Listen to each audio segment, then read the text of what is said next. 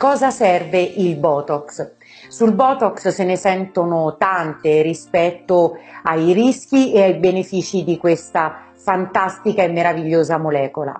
In un altro video ho parlato del Botox e dei margini di sicurezza del Botox, essendo questa sostanza l'unico farmaco che abbiamo a disposizione ad oggi in medicina estetica. Ma oggi voglio soffermarmi su quelle che sono le tre principali indicazioni del Botox.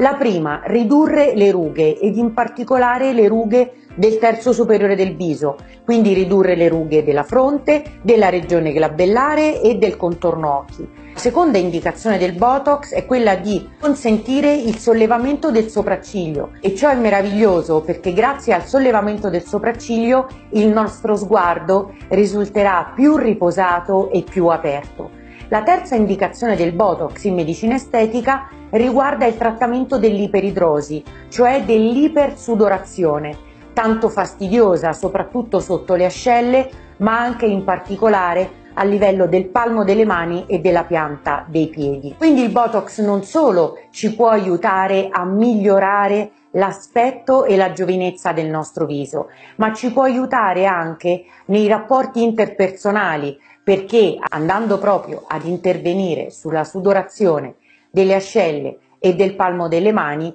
sicuramente ridurrà tutti i nostri disagi nel rapportarci con gli altri e con il mondo esterno.